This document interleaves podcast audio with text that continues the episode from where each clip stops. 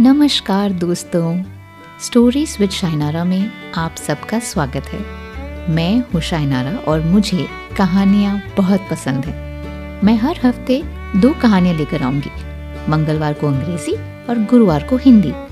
मुझे उम्मीद है कि आपको ये कहानियाँ सुनकर बहुत मज़ा आएगा। और अगर मज़ा आए तो मेरे पॉडकास्ट को सब्सक्राइब करना मत भूलिएगा, ताकि जब भी मैं कहानी लेकर आऊँ, आपको पता चल जाएगा। तो शुरू करें। चलो, सुनो कहानी।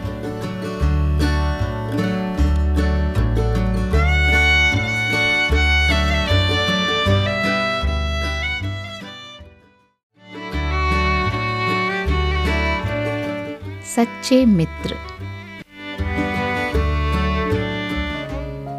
एक जंगल में एक कबूतर, चूहा और एक हिरन तीनों बहुत ही घनिष्ठ मित्र रहते थे।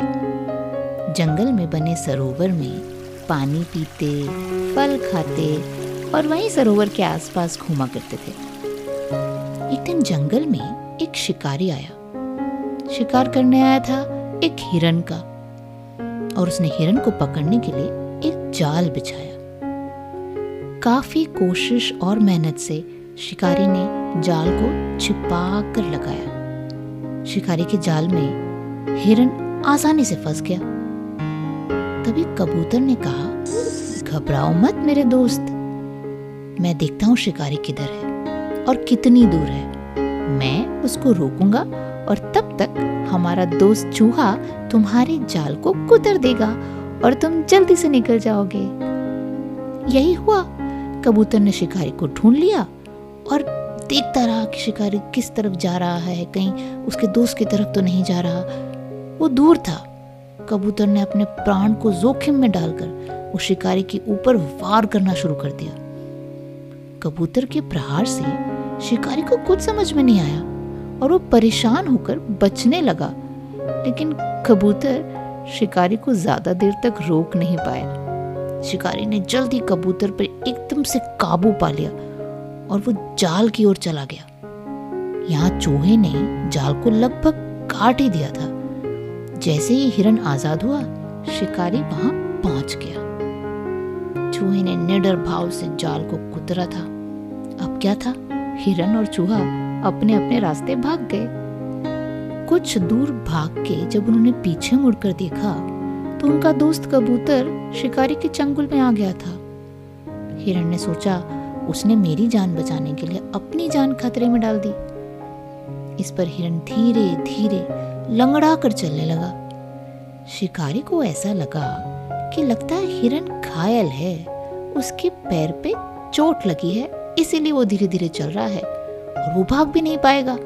उसने जल्दी से कबूतर को छोड़ा और हिरन की तरफ़ दौड़ा।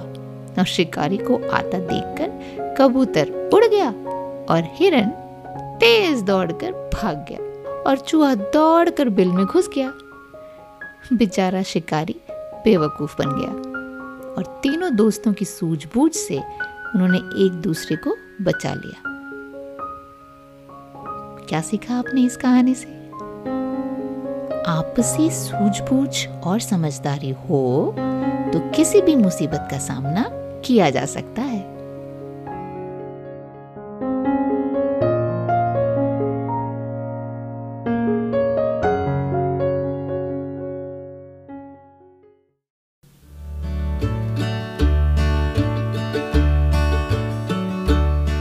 उम्मीद करती हूँ कि आपको ये कहानी पसंद आई होगी।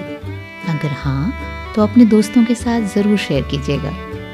और अगर थोड़ा समय निकाल लें तो दो चार शब्द मेरे लिए भी इस पॉडकास्ट के नीचे कमेंट्स में लिखिएगा। सच में मेरा दिन बन जाएगा। आप मुझे Apple Spotify Jio Saavn Google podcast Anchor ऐसे कई जगह सुन सकते हैं। इंस्टाग्राम में भी आप मुझे फॉलो कर सकते हैं। मेरा आईडी है शाइनारा रेड्डी और अगर आप किसी दोस्त के लिए कोई मैसेज भेजना चाहते हो जैसे हैप्पी बर्थडे तो भी आप ज़रूर मुझे बताइएगा। मुझे आपके मैसेजेस पहुँचाने में बहुत खुशी होगी। तो चलिए, अब मैं चलती हूँ। आप अपना ख्याल रखिएगा। फिर मिलेंगे। बाय